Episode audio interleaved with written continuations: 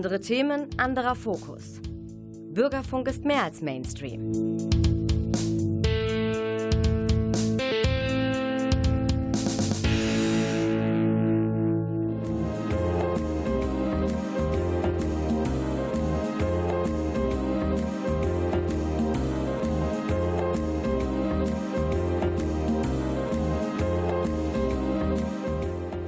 Der Lesewurm.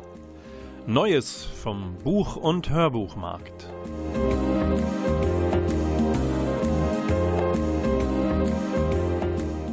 Präsentiert von Volker Stephan und wie immer in der Technik auch von Klaus Blödo.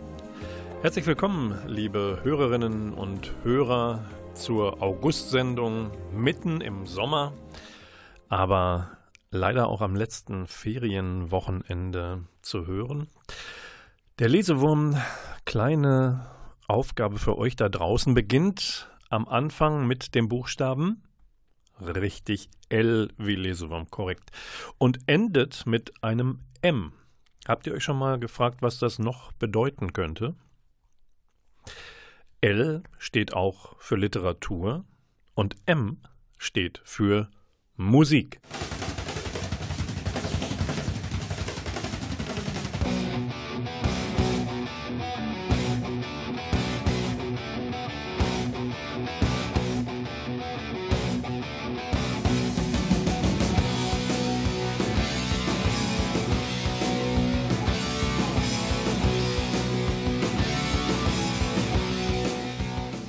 Ja, selten hat der Lesewurm mit so einem harten Riff begonnen. Hat schon jemand draußen von euch erkannt, um was oder wen es sich bei diesen ersten Takten so handelte? Wenn nicht, ja, nicht reinschreien. Nee, auch Klaus in der Technik nickt. Nee, nee. Also, ich löse es gleich auf. Aber das Rätsel geht noch ein bisschen weiter. Die Musik stammt auch von jemandem, von dem ich euch ein paar Zeilen zur Einführung aus seiner Biografie, aus seiner Autobiografie mitgebracht habe. Und ich verrate es immer noch nicht, wer es ist. Vielleicht erkennt ihr es nach diesen paar Zeilen aus der Einleitung. Ich sollte in meinem Leben noch sehr oft denken, ich ersticke vor allem während der klaustrophobischen, verzweifelten Jahre, und es waren jede Menge, in denen ich ein Gefangener meines Erfolgs war. Ich sang in einer der größten Heavy-Metal-Bands der Welt und hatte panische Angst, mich öffentlich zu meiner Homosexualität zu bekennen. In diesen Jahren lag ich nachts oft wach, zermarterte mir den Kopf und fragte mich immer wieder, was würde passieren, wenn ich mich oute? Würden wir all unsere Fans verlieren?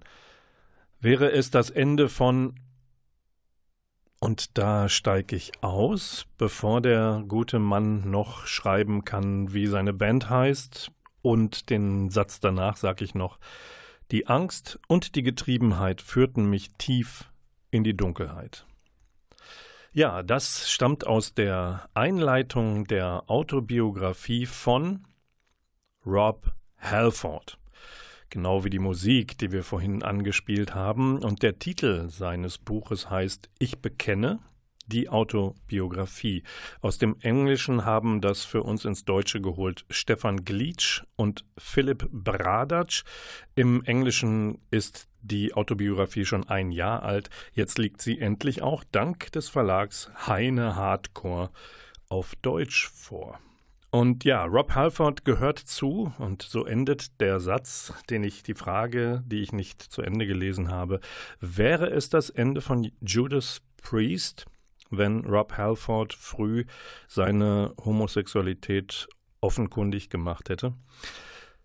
Zu dem Mann muss man wissen, er ist 1951 in Birmingham in England geboren, also inzwischen runde 70 Jahre jung. Die Heimat Herfords gilt als eine der wichtigsten, als die Keimzelle des New Wave of British Heavy Metal. Halford nimmt uns in seinem Buch mit auf den steilen Aufstieg seiner Band Judas Priest zu einer der wichtigsten Heavy Metal Bands des Planeten und wir erleben natürlich mit, dass es sich bei dieser Karriere alles andere als um eine Selbstverständlichkeit gehandelt hat, Sänger dieser Band zu sein und schwul. Insbesondere in den rauen Zeiten der 70er und, und 80er Jahre.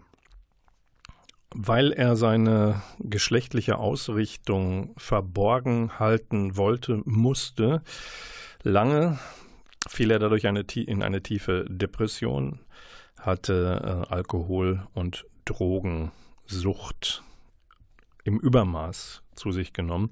Und sein Bekenntnis, also ich bekenne, die Autobiografie, die zeigt wichtige Einblicke in die Seele einer der schillerndsten Charaktere der Hard- und Heavy-Szene, die, wir wissen das gut, wieder erblüht ist in diesen Jahren. Und deswegen hören wir den Mann jetzt auch nochmal mit seiner Originalstimme in, mit dem Song Bloodstone. Und der stammt von dem 1982er Album Screaming for Vengeance, Rob Halford und Judas Priest.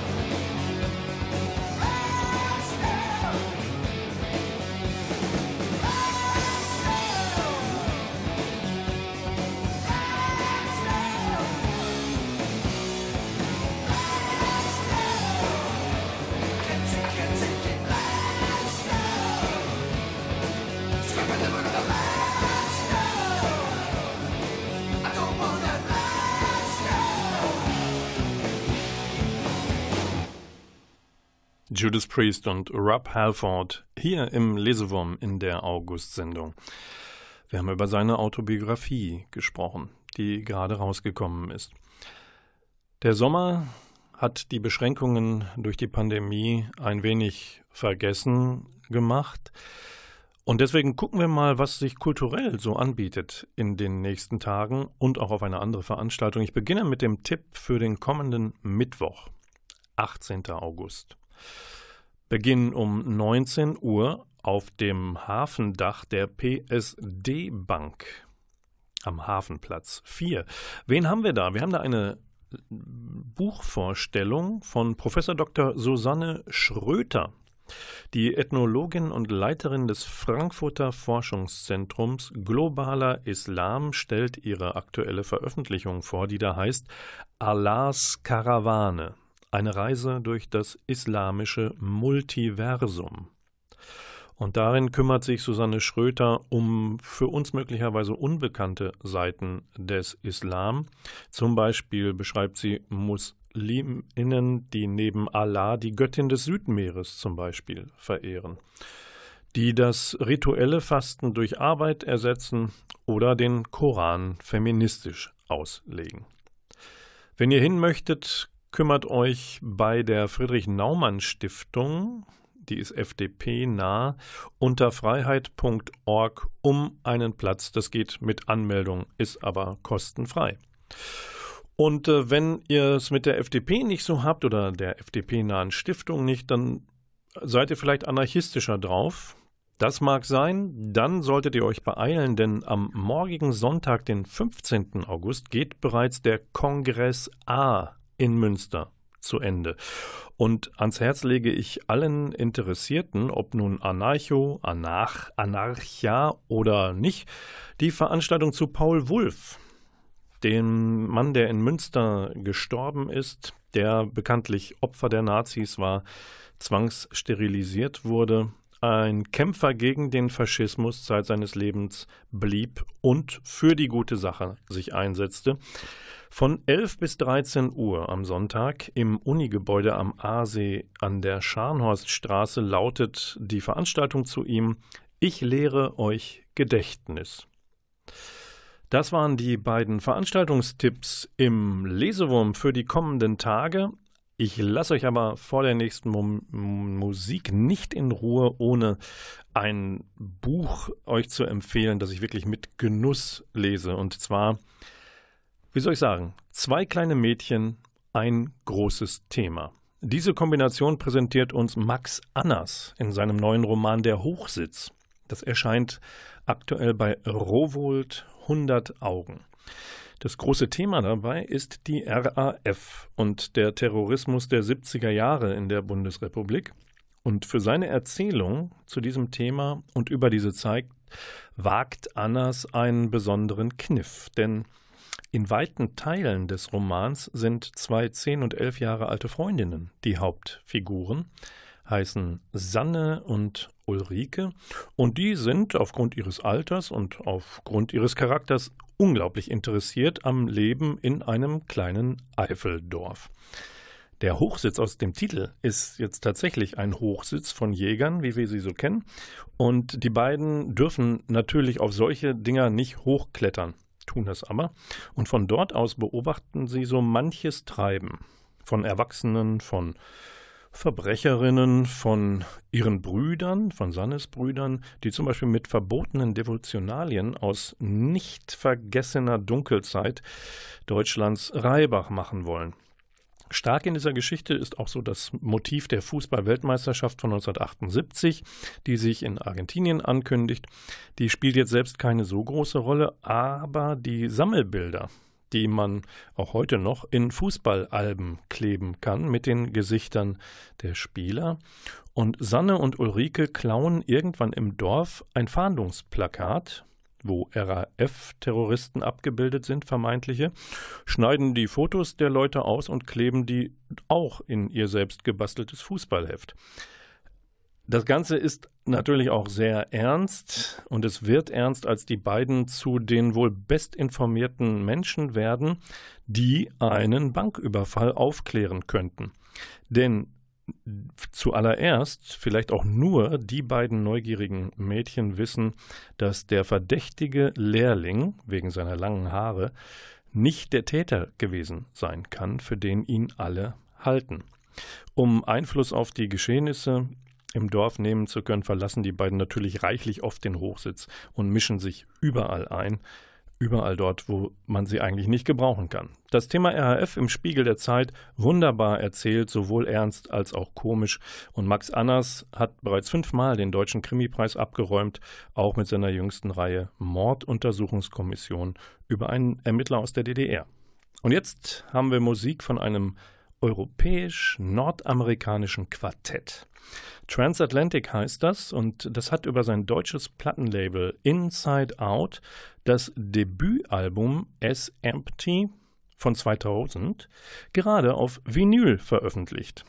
Und deswegen knackt das jetzt vielleicht gleich ein bisschen im Hintergrund, wenn wir von dem Album den Song hören We All Need Some Light.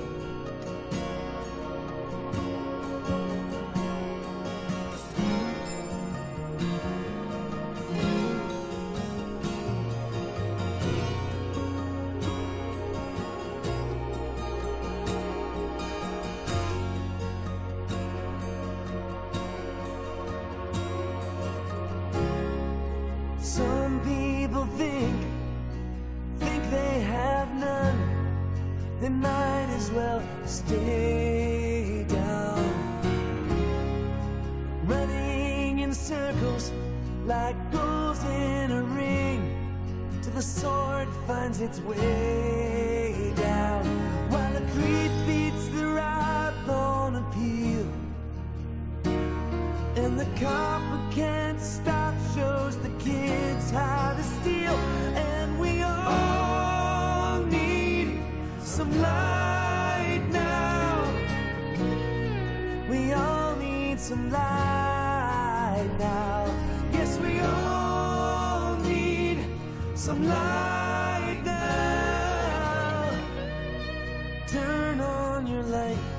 wash the darkness away.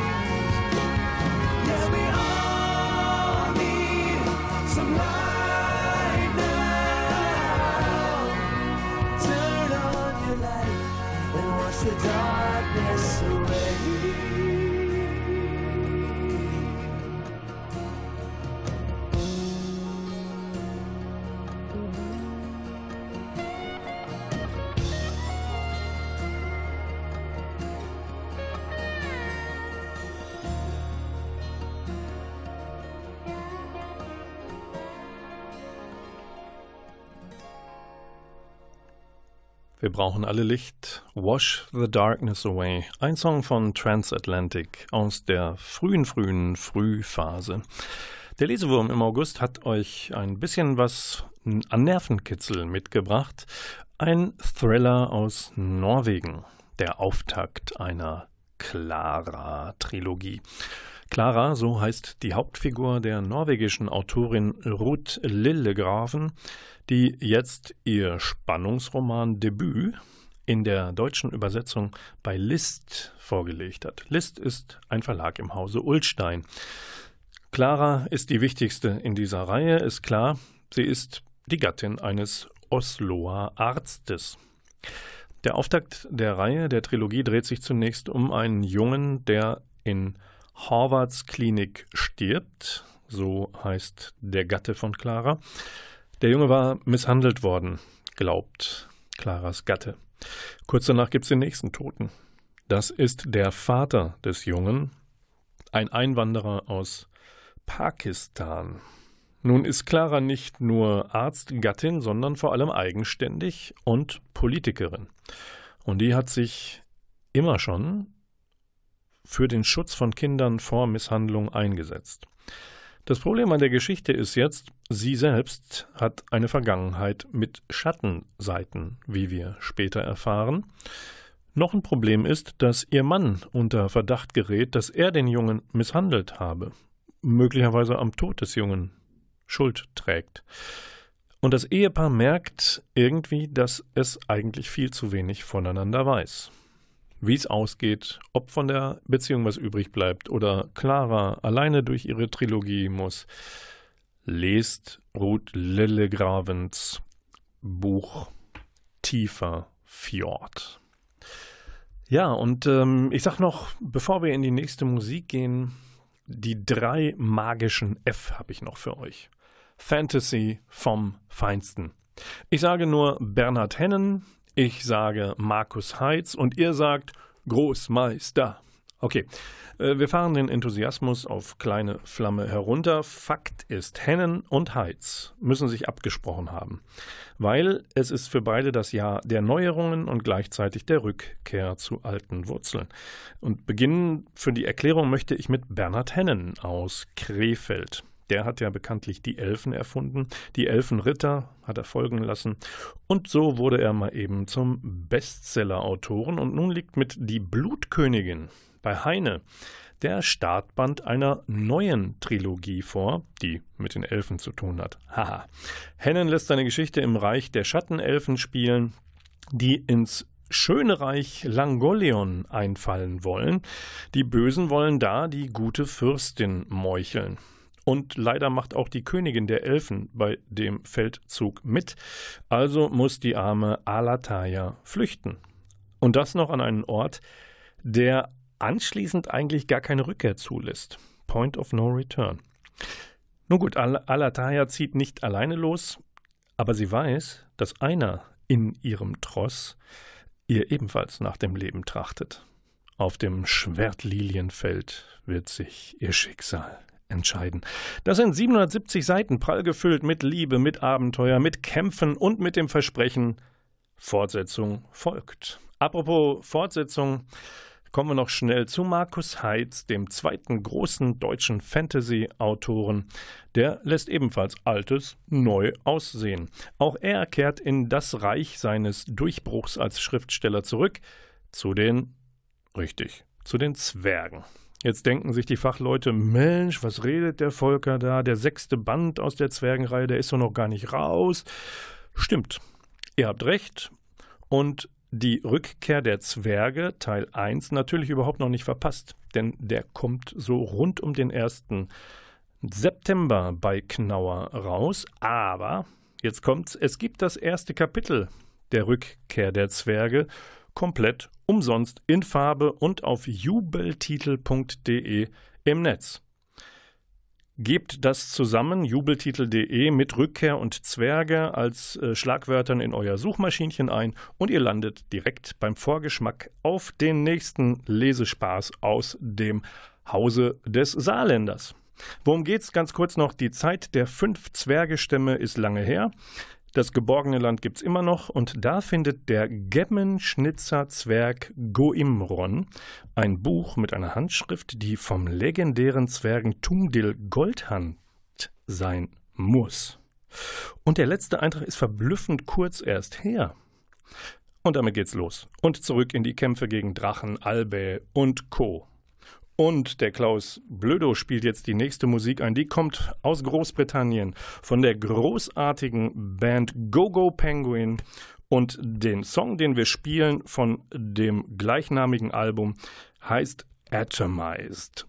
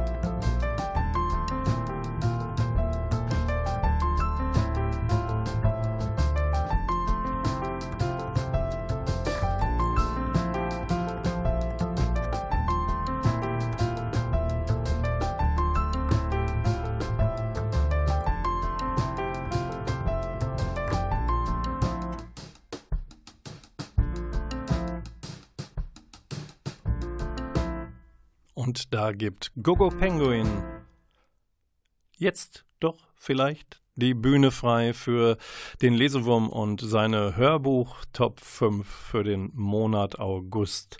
In der Argon-Edition erscheint von der Schriftstellerin Ayelet Gundare Goschen Wo der Wolf lauert. Ein Drama, gelesen von Milena Karas.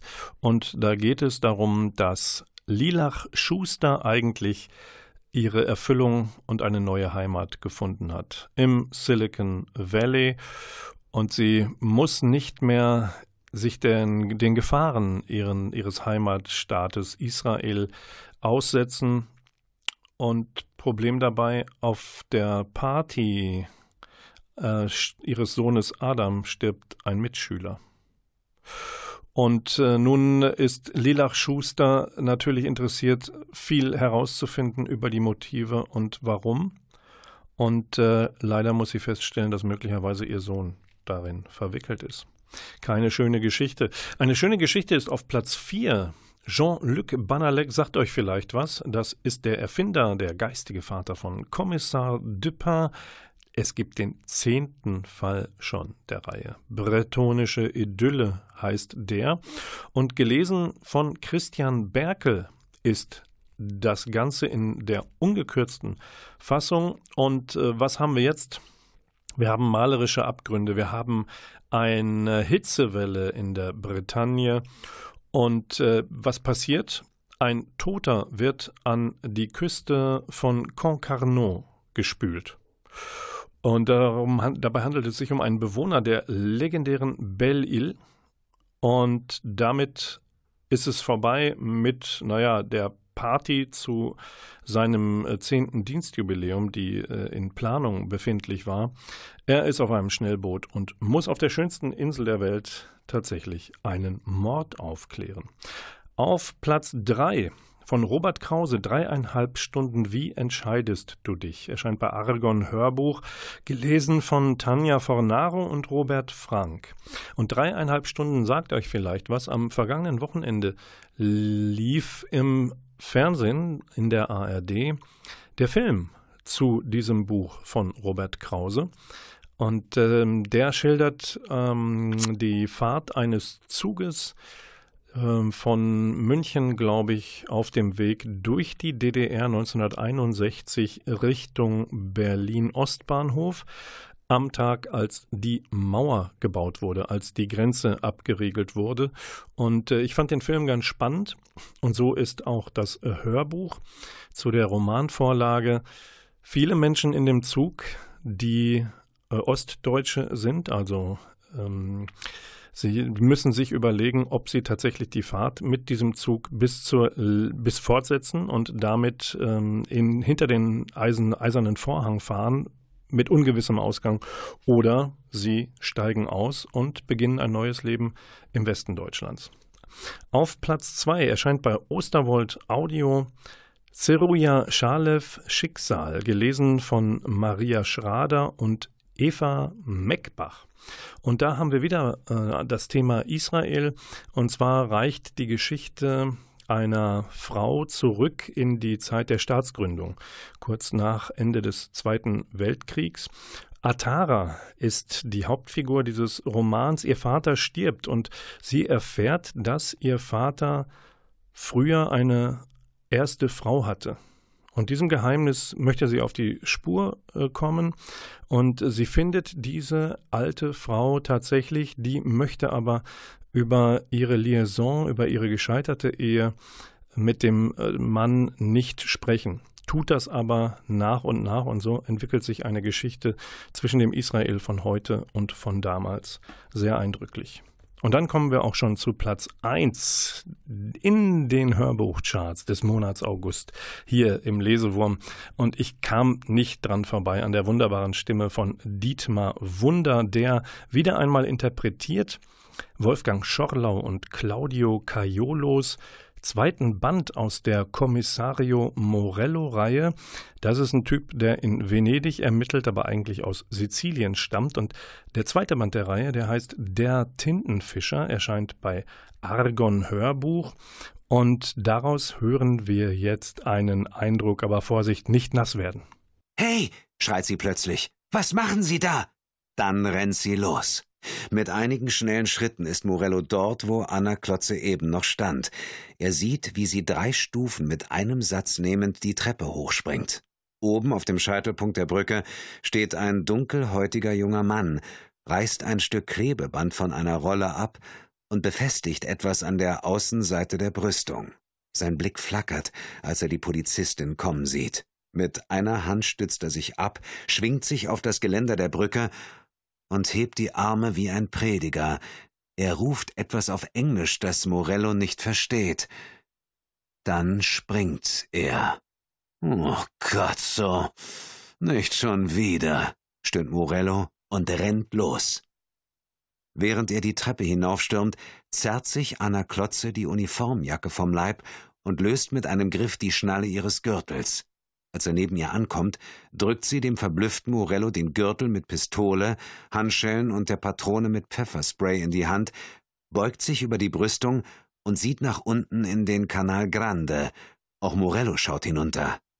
Das Wasser ist spiegelglatt, kein einziges Boot ist zu sehen, kein Vaporetto, kein Wassertaxi, nicht einmal eine Gondel. Nur direkt unter ihnen dehnen sich Kreise im Wasser, genau an der Stelle, an der der junge Mann aufgeschlagen sein muss. Mit einem platschenden Geräusch schnellt sein Kopf aus dem Wasser. Der Junge atmet schnell, doch er macht keine Schwimmbewegung. Sein Kinn versinkt im Wasser, dann die Nase, die Augen, und schließlich ist sein Kopf verschwunden. Anna Klotze streift sich die Stiefeletten ab, dann stemmt sie sich auf die Brüstung. Schauen Sie nicht so komisch, sagt sie, rufen Sie ein Sanitätsboot. Mit zwei Fingern hält sie sich die Nase zu und springt. Das ist Platz 1 in den Hörbuchcharts im Lesewurm des Monats August. Ja, und da haben wir das Ermittlerpaar hm, Anna Kotze und äh, Kommissaria Morello. Und wem springen die denn da hinterher? Na, das ist ein Migrant, ein Flüchtling aus Nigeria, der in den Canale Grande gesprungen ist. Der wird gerettet, aber der hat das nicht umsonst getan. Denn er ist von der nigerianischen Mafia angeworben worden, wollte sich von ihr lösen äh, und weil er das in Italien tun wollte, haben sie seine Freundin gekidnappt und in Sizilien zur Prostitution gezwungen. Aus Verzweiflung will er sich umbringen, wird gerettet und das ist der Anlass für Kommissario Morello, zurück in seine Heimat nach Sizilien zu gehen, um die Freundin zu finden, um den Verbrechern auf die Spur zu kommen. Ja, aber er bringt sich natürlich selbst wieder in Lebensgefahr. Ja, und wir hören jetzt die nächste Musik, die kommt von einer Mexikanerin. Sie heißt Marcela Bovio. Von ihrem Album Through Your Eyes stammt der Track The Silence Before the Storm.